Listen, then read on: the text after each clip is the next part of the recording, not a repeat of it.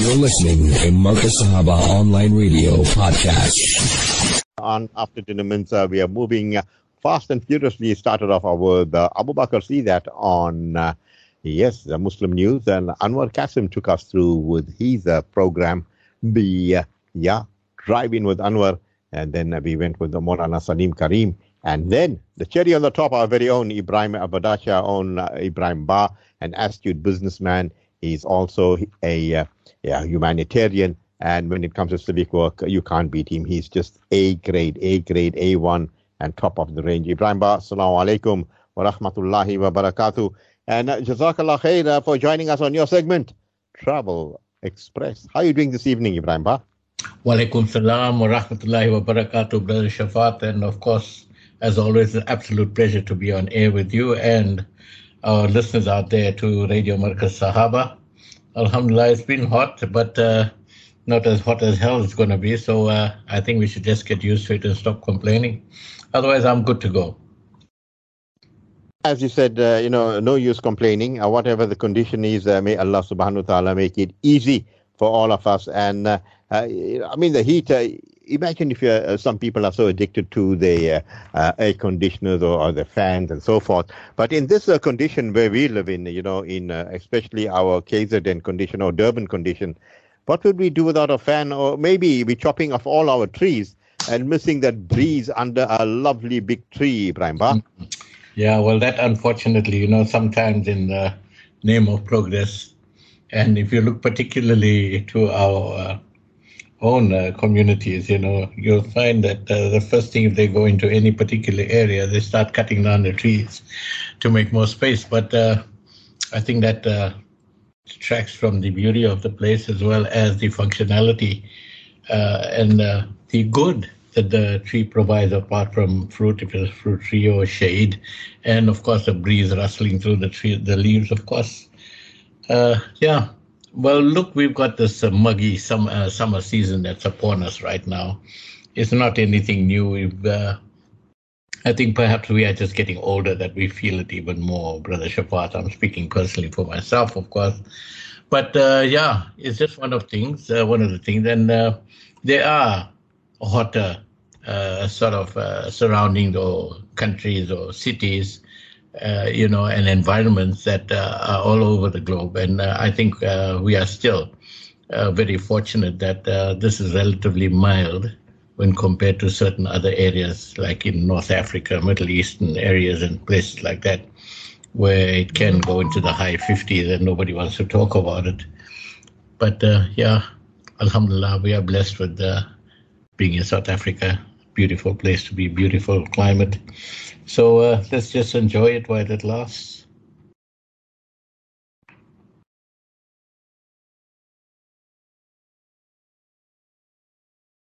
Brother Shaafat, I think I lost you. You lost me there, Ibrahim Bhai, because I didn't unmute. And I just said, hey, uh, now let us go to our our first topic, sun tourism catching up fast in the uh, the Himachal. A worrying sign too. Uh, fill us in about this, Ibrahim Bhai. Well, uh, for the listeners, the benefit of the listeners out there, Himachal Pradesh is one of the northernmost Indian states, and that's high up in the Himalayan area. Uh, a very, very mountainous, uh, but uh, nevertheless rugged and very beautiful area. And uh, the province uh, or the state itself has an area of 56,000 square kilometers and it's home to the scenic mountain towns and resorts such as Shimla, which was, of course, in the heyday of the British, uh, their summer capital, as well as places like Manali, Dharamshala, and, of course, uh, Dalhousie. And it's, uh, would you believe, a host to the Dalai Lama, and uh, he has his uh, palace somewhere up there in uh, Himachal Pradesh. And hence, a strong Tibetan presence is reflected in its Buddhist temples monasteries and the vibrant uh, uh, culture and New Year celebrations that Tibetans have. And the state's economy is hugely dependent on tourism as well as hydroelectric power generation and horticulture. Now, from a travel perspective, uh, there's many outdoor activities such as rock climbing, the usual adventure stuff, mountain biking, paragliding, ice skating, trekking, etc., etc. And uh, of late, when I say of late, I'm saying the past few decades that have gone, uh, the winters haven't been as severe as they were up until the late uh, 70s. Uh, that uh, being a, case in point, of course, uh, many holidaymakers have now been preferring are preferring rooms with the view, you know, facing eastward, where you could get a view of the sunrise from the balcony, and especially in winter with the breath, breathtaking views of snow-clad mountain peaks of the Himalayan ranges right in front of you. And uh, like I said, uh, it's not as uh, cold uh, in these winters. Of course, we'll get the uh, usual, uh, you know, global warming, climate change, and and and and brigade carrying on about it. But Allah knows best what the situation is insofar as what the seasons are. And we have, when we studied geography, amongst other things, uh, in uh, in uh, school that climate is ever changing. It has been. It always will be. So apart from that, I don't think they have to concern themselves unduly. Uh, Allah's in charge, as I always say, and uh, He will moderate and regulate the, the, the seasons as He sees fit, because uh, He's the sustainer and cherisher of the universe. I'm not losing sleep over whatever this climate uh, change uh, brigade has to say. And I don't think these people should worry about it unduly because as man goes, our lives on average maybe 60, 70 years. And the uh, Earth, amongst other planets, have been in existence for millions of years. So what's a few years give and take? So uh, that's my feeling on, on the uh, climate change and global warming myth that they keep throwing at us. But apart from that, uh, for the tourists, they're now enjoying a good balance of uh, sunshine as well, a coupled with snow. So uh, it's quite good uh, to have the snow, so you're not freezing your butt off over there, and uh, you can partake of all the activities that are up there in those hill stations. And these days, hoteliers are advising guests that uh, if they want to escape the dense fog and the cold in the valleys and the plains, they should uh, come to the hills and uh, bask in the mellow sunshine where it's warm and sunny. So uh, that's a plus for uh, Himachal Pradesh. And uh, as you said, sun tourism is definitely on the increase over there. So let them enjoy it. Yeah, good uh, point there, Ibrahim. Bar. But you know, you someone should have sponsored you for Davos. Uh, Fifty grand, yeah, that is uh, fifty thousand dollars. Ibrahim Ba would have put them all in the places. I mean, you're watching these guys like Tony Blair, the oh. Pakistani, and you know, uh, foreign minister. I mean, I, I tell you, Ibrahim Ba, it's shocking what they're telling the world. They're treating people like you know people have no brains, and this uh, uh, pushing them into concentration camps, prisons, and if you don't take this injection, and if you don't have your vaccination, and this is what we're going to do, then you can't go to the next level. We're taking away motor cars. We're going to build this, and we're going to build that. Unilaterally making decisions on their own. I mean, uh, nothing uh, has been. Uh, there's no shura committee. Nothing. Mm-hmm. It's our way, or you're the highway. I mean, who who do they think they are? Number one. Exactly. Number two, uh, you know, uh, uh, they, they, they're actually fighting divine decree. And the things of this world proceeds by divine decree and not by man's administration. And here where you come in, Allah will document you as those that fought oppression and wanted haq to be implemented. And I hope I'm in your company also, Ibrahim Ba. But, uh, you know, we'll move on. And maybe we don't need to be there to. Allah will take good care of them. Look, and, uh, Allah knows everything, hears everything, and, and even knows the thought before these guys can even think it right? So when it seems that everything is lost, remember that Allah's in charge. Let them do what they want. He'll give them enough rope and then he'll hang them. Watch it. Definitely, it will. It will come. I just hope and pray that I'm alive to see they see them get their comeuppance. Inshallah, it might be yeah. tough, it might be uh, difficult, but uh, mm. to see them get their just desserts in this world, oh, I'd love to be in a ringside seat. hey, yeah, someone said I booked it for you, Ibrahim. It's booked. You're going to get the ringside seat. Well, flight attendant uh, uh, shares tips for nervous flyers. Nervous flyers, what they do? They do they bite the fingernails or they nervy. I don't know what they do. Tell us, Ibrahim. Uh, they get jittery, you know, even you can see it from the time of check-in, basically. you know, and uh, I just, I don't know. I mean, it's not so uh, prevalent uh, these days, given the uh, the uh, track record of uh, travel by air, you know, it's one of the safest uh, methods of traveling from uh, A to B in the time span that, uh, you know, is very respectable. But uh, yeah, you still get the odd person that A is traveling for the first time or has been told all sorts of stories and is unsure and is the shy and sort of reticent type that, you know, hasn't been out on an aircraft or anything, doesn't know what's going on. But for those who are seasoned travelers, if you can spot them and if they're sitting next to you, it's easy to calm them down, really. But uh, things that flight attendants normally tell them is that, uh, you know, people like coffee. Huh? Everybody has a, a, either one cup or more in a day. So what they say is that uh, one should, if you are the nervous type, right, and you get the jitters when it's time to fly, then you should uh, stay away uh, from coffee before your flight and uh, try not to have anything uh, caffeine related. And with that, you can throw out all your monster and uh, I don't know dragons and I don't know what other uh, drinks. You know, you get these energy drinks. You can throw that out as well, because uh, all it does it just uh, serves to enhance your anxiety and make you more nervous and jittery. So.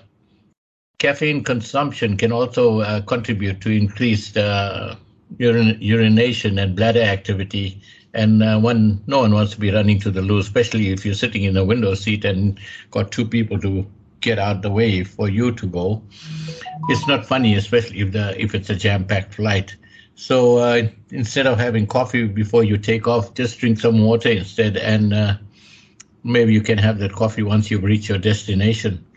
And another tip uh, given by flight attendants is uh, to book a, a, seat, if you can, of course, in this day and age, closer to the front of the aircraft, because that's where you experience the least amount of turbulence, if there should be any, uh, you know, heavy turbulence uh, along the way. And uh, people that are serving, uh, you know, being nervous, they can always converse with the flight attendants, you know, just to make some chit chat and uh, listen to their experiences, because uh, most times these are seasoned veterans, all these cabin crew, and most of them sometimes have hundreds of flights under their belt, and they have ways and means of uh, calming the people down, especially when they're feeling anxious or worried. And uh, it helps uh, if travelers uh, can focus on something that distracts you, either striking up a conversation with your uh, passenger, fellow passenger next to you, or maybe read a book or doing some uh, crossword puzzles or something to keep the mind occupied I think uh, those are the best ways uh, to get your mind off it. And I think once the flight has taken off and then you're easing into the cruising altitude, it's uh, quite smooth. And by that time, I think people get acclimatized and uh, it shouldn't be too much of a hassle going forward. So, uh, yeah, that's just a few of the things they can do. And uh, to stay calm more than anything else. Jazakallah for that, Ibrahim. But I was thinking aloud. Have you mm-hmm. ever been in a plane where they walk in with sheep, goats, roosters. Yeah, yeah, yeah, yeah. You know what? I was in a plane uh, in in Djibouti. That yeah. uh, you know, That's I, I what I'm talking about. I was in Khartoum. Oh, talk about a came in baskets on their head with all the chickens squawking and everything. And oh my God, it was something out of this world. But of course, you know, this is the beauty of travel. You know, I mean, we're always living in, in a sort of clinical and sterilized and, you know, that sort of controlled uh, atmosphere or surroundings. And to see all this, you know, it, it, it adds spice to life, you know. And the thing is, nobody gives a damn, or no one cares anymore. There'll be a little uh, kid, when I say kid, meaning a little baby goat or something in tow somewhere, and uh, nobody cares. And it's uh, par for the course, really. And there'll be the overhead racks you can forget about, right?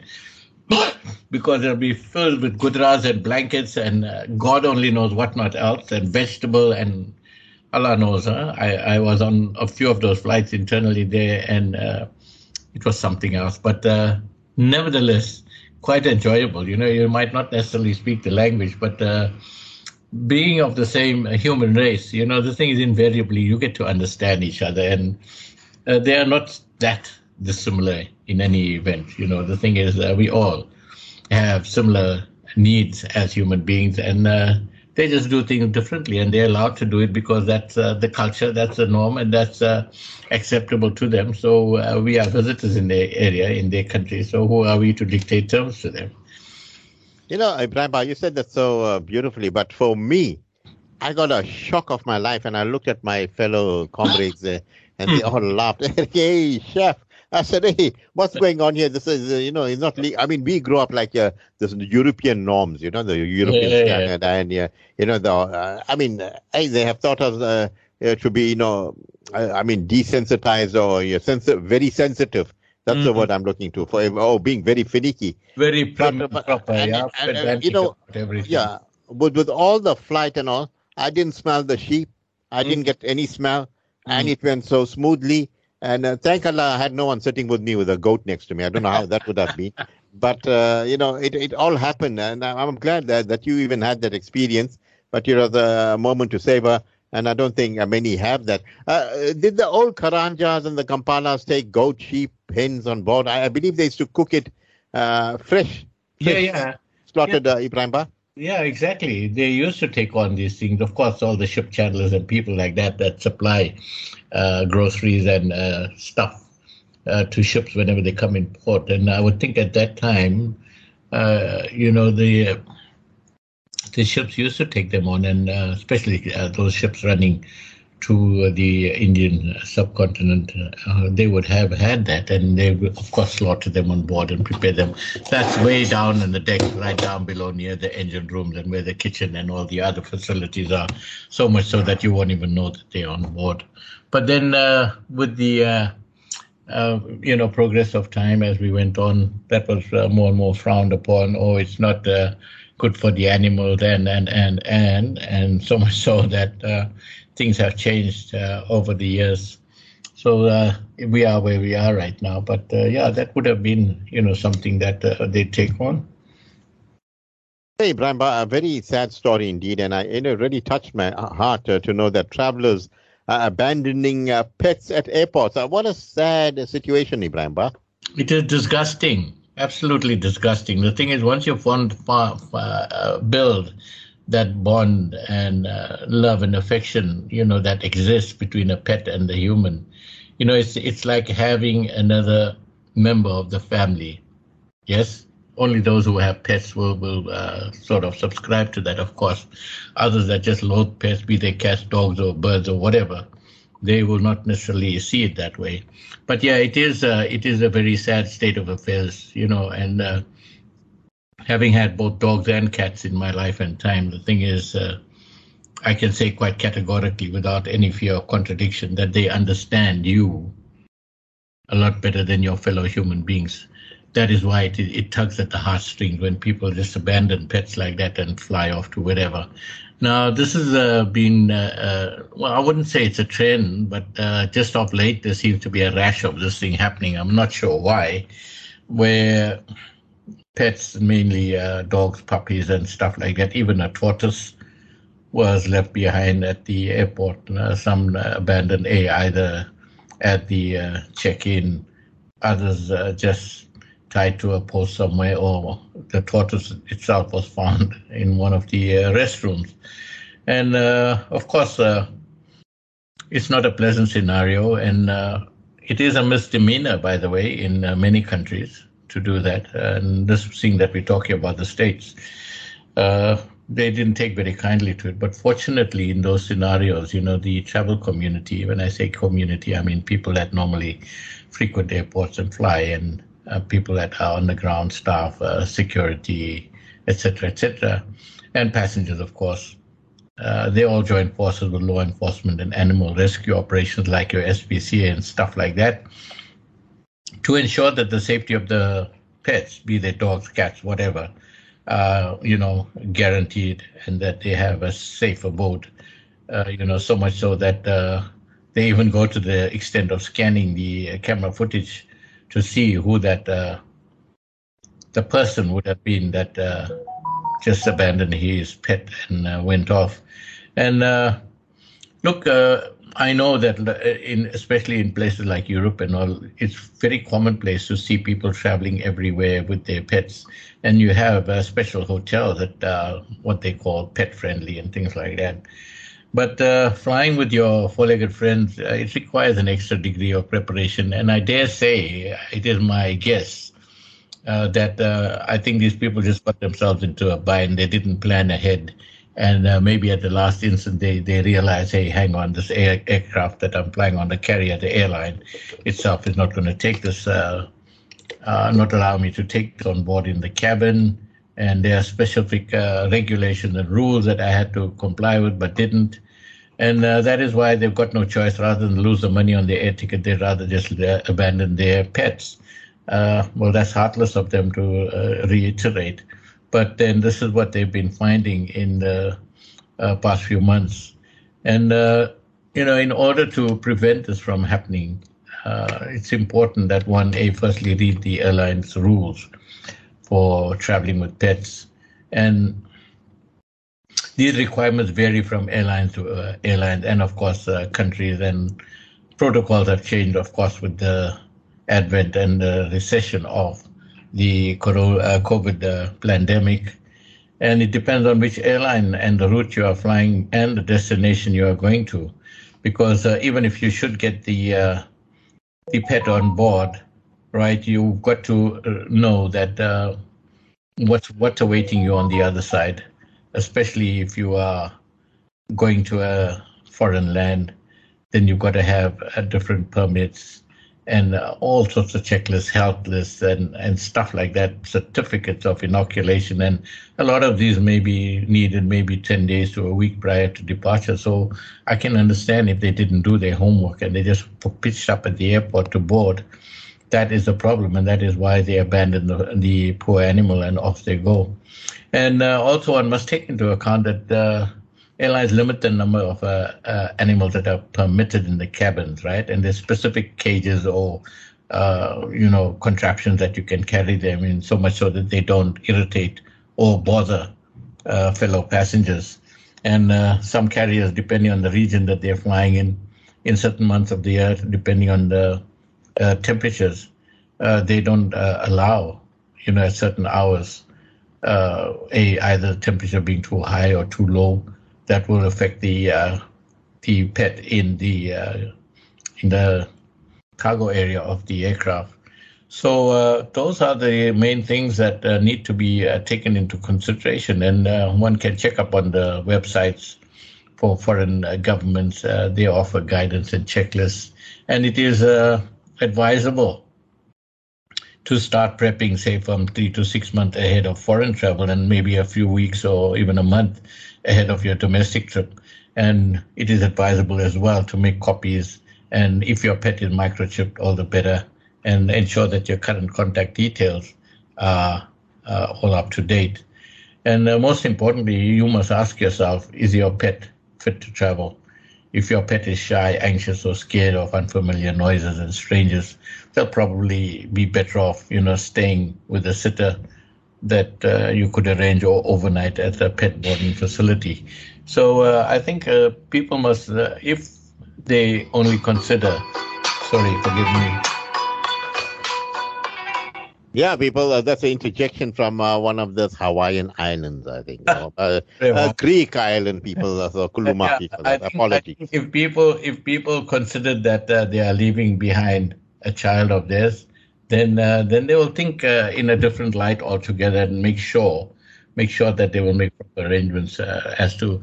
I mean, you're not going to take your child, uh, an infant or so, and abandon the child at the airport and fly off. So it's the same sort of thing with your pet. Make proper arrangements so that uh, you still have your pet when you come back and you go and have a good uh, trip or holiday or business or whatever arrangements you've got to do. Yeah, Ibrahim Ba, when you leave your cat behind at the airport or mm. your or your dog, what a catastrophe that is, and it will hound you forever. It will. It will make no mistake, unless you're absolutely heartless. Yeah.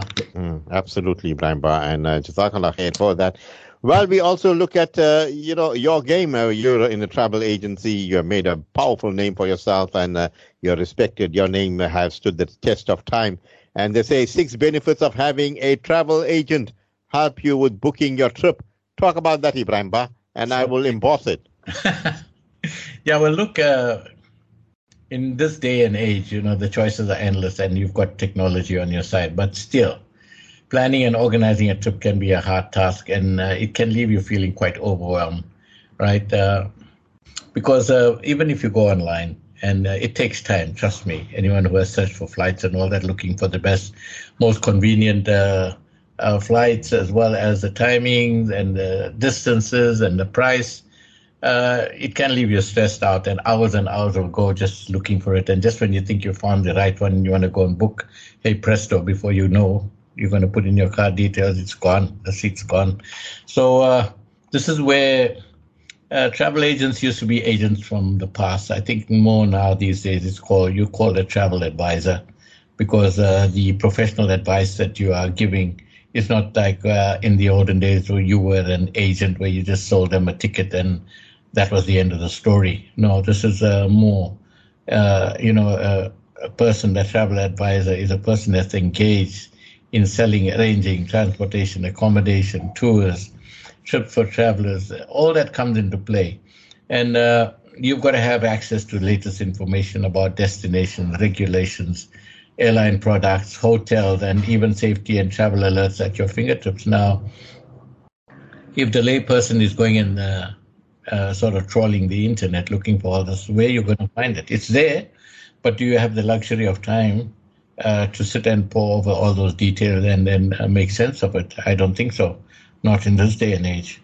And uh, this is where uh, travel experts or advisors, as I call them, have you know the ability to develop close working relationships, uh, a with the suppliers, and also with the uh, potential uh, client or customer, and uh, be able to uh, you know explain to them the fine print that's contained in your say contract of carriage for for instance, and how to navigate supplier agreements, etc., etc. Looking at their duty of care to you as as a customer, as a passenger per se, and to ensure you have a travel that is relatively hassle-free with a degree of peace of mind. And this goes for both leisure and corporate travel. So it helps to have an expert advisor in your corner to help you navigate and uh, avoid any potential pitfalls. And this goes for a whole host of things, Brother Shaafat, whether it is airline strikes, uh, ever-changing travel regulations, visa requirements, for instances, and uh, if you are going to, let's just say, uh, Mecca or Medina, for instance, is to tell you, look, these are the best areas to live in if you're wanting a certain uh, level of comfort or convenience, etc., etc., and depending, of course, on how much you are willing to uh, budget for your trip. And uh, this all has to be put together and into one uh, package that is tailor-made for the individual.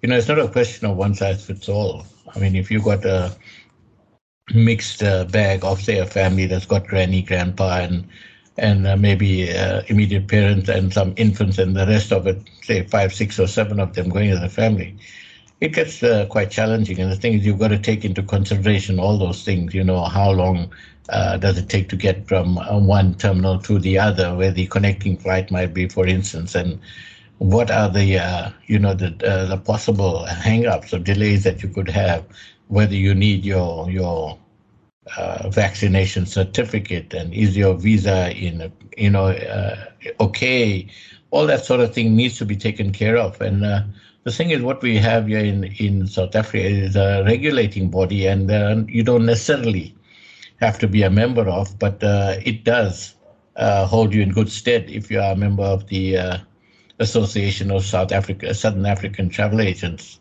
And uh, of course, uh, the beauty of it is it uh, it assures you that uh, you are dealing with someone who's committed to ethical conduct, trustworthy behavior, and of course, uh, delivering a, a first-rate professional service.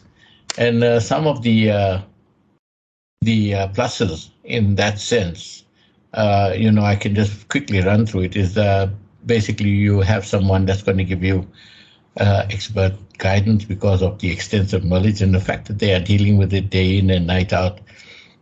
They can sell and manage the various travel related products, uh, you know, for your holiday or if it's uh, business travel as well. And uh, insofar as, uh, you know, looking at getting, uh, advocating rather for better uh, travel conditions on behalf of the passenger, you've got to have people in your corner that are going to be able to know how to fight your battle. Let's just say if you bumped off the flight, for instance, or if uh, there's been some force majeure involved, and what are your rights as a traveler, and uh, who's going to talk to the airlines. I mean, you can very well go and book on online. I'm not saying you cannot, and take whatever benefits you might get from a price perspective and not having any middlemen involved. But then when uh, the stuff hits the fan, the thing is you are very much on your own. You are sitting in some uh, uh, transit lounge or airport or anything, and good luck to you if your phone is charged and working, and see if you can get hold of somebody uh, that's live, a human being on the other side of the line, and see if they can help you. So uh, it's important, and uh, you know, furthermore, things like uh, where it's particular and peculiar to South Africa, unabridged birth certificate requirements and things like that, it's important that you have someone that can advise you and inform you on all these things prior to your leaving or even making your booking, so much so that you don't necessarily uh, commit yourself, you know, and spend huge amount of money before finding out that, hey, listen, I don't think I'm going to be able to get this passport or this visa in time and and then the refund applications and all that come into play. So it's very important to have that. Uh, of course, the next one on the list is uh, trust. You've got to have that trust. I mean, every business relationship, or uh, even if it's a you know a human relationship, is based on trust. And uh, this is where you know that you're dealing with people that are trustworthy, honest, and uh, they'll give you a good deal around. I mean, every business is in business per se to turn a profit, but they will not uh, you know, because the code of conduct they got to abide by, uh, rip you off, so to speak. Furthermore, all these travel advisors they are keep uh, you know attending online courses, etc., getting to familiarize themselves uh, and uh, you know get more knowledgeable about the destinations and the products they are selling. So much so that they keep you updated with the latest information that may or may not even impact uh, your travel plans. But it will be good to know that these are the places that you should be going. You should be avoiding maybe the down east uh, east end of New York City, for instance, because of what goes down there, etc. All that advice, you're not just necessarily going to get it, uh, you know, out the ether. You need people in your corner to tell you that. And of course, uh, we have the ability. When I say we, I'm using the royal plural again because I'm in the travel industry per se. Uh, you got to have people that can give you a range of value and choice that is why it's very important. A firstly, any potential traveler, we ask them, listen, okay, fine, you settle on which destination you, you want to go, what kind of category of accommodation you you you are comfortable, what is your budget, how much are you going to be able to spend per passenger, and that gives you an indication. Some people, of course, feel that, oh, why are you asking me all those questions? But it's important to suit the experience to your traveler's needs it's pointless and say, yeah, I've got a cheapie over here. You can take it. And the guy gets on the other side and say, the shower's not working. This place is full of this, that, and the other. That's not what travel is all about. The thing is, we cater to the consumer and we must be able to give them the best options available, give them quotes and give them information. And uh, at the end of the day, you are rendering a professional service.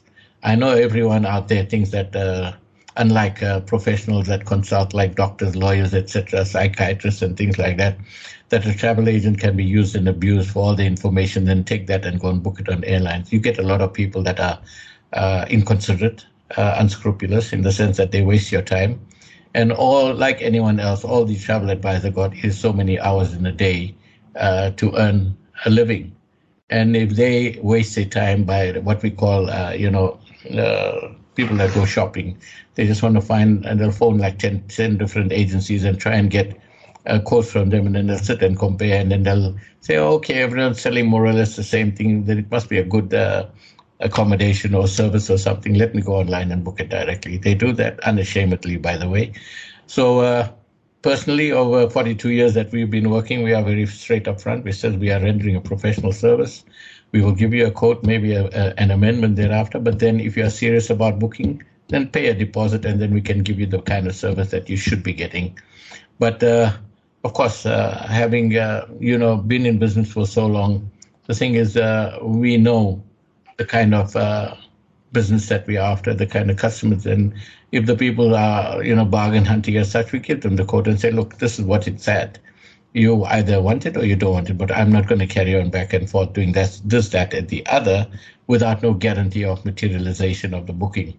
And of course, it's very convenient if you are working with a travel advisor all your your requirements, air tickets, accommodation, car rental, and uh, insurance, and uh, just about every other bit of advice you need for your destination is there giving you it gives it's at their fingertips they just print it out and or email it to you and saves you time money and and it's very convenient besides uh, so um, those are just some of the things. When, of course, a personal relationship is formed, then you you you know you're in safe hands, and it's all well and good when things are going going going well. It's when things are not going well, then you really know the value of your travel agent. If they are in the corner and they take your call, irrespective of which time zone you are, and they take it and say, "Listen, I'm on it. I know what the story is. I'll call you back, or I'll send you an email or a WhatsApp message just to tell you what next to do."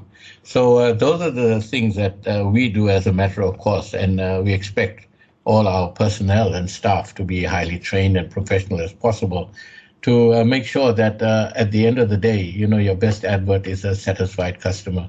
It costs you nothing. You mm. just got to be courteous. You've got to be good and give the people what they want, and they'll keep coming back. I tell you, you had your jet fuel. Uh, we're just about to run out of fuel, and we've gone uh, six minutes over, over, time, but we got enough fuel to land, Ebrahim Ba. You were absolutely brilliant. Perhaps your parting words this evening, Ebrahim Ba. Yeah, well, look, uh, being of advanced age, I often reflect uh, on my life and all the good fortune and blessing that I've had. And uh, if you should ask me that uh, whether I would like to live that life again, I said yes, certainly uh, being happy with it, but uh, just on one condition, I would think, like any editor or author, I'd like to correct in the second edition the certain errors I made in the first. So mm. that's my thought for this evening. I tell you, that was brilliant, Ebrahim Ba. You have a mashallah beautiful evening ahead and uh, really enjoy your company as always. Uh, and we'll talk to you soon. And assalamu alaikum wa rahmatullahi wa barakatuh to you. Wa alaikum salam wa rahmatullahi wa barakatuh. Well, I want to thank uh, Lucalo for brilliant engineering uh, this evening. Keep it locked on to Markaz Sahaba for beautiful programming. And uh, from the team and I, till we meet you again, we bid you assalamu alaikum wa rahmatullahi wa barakatuh.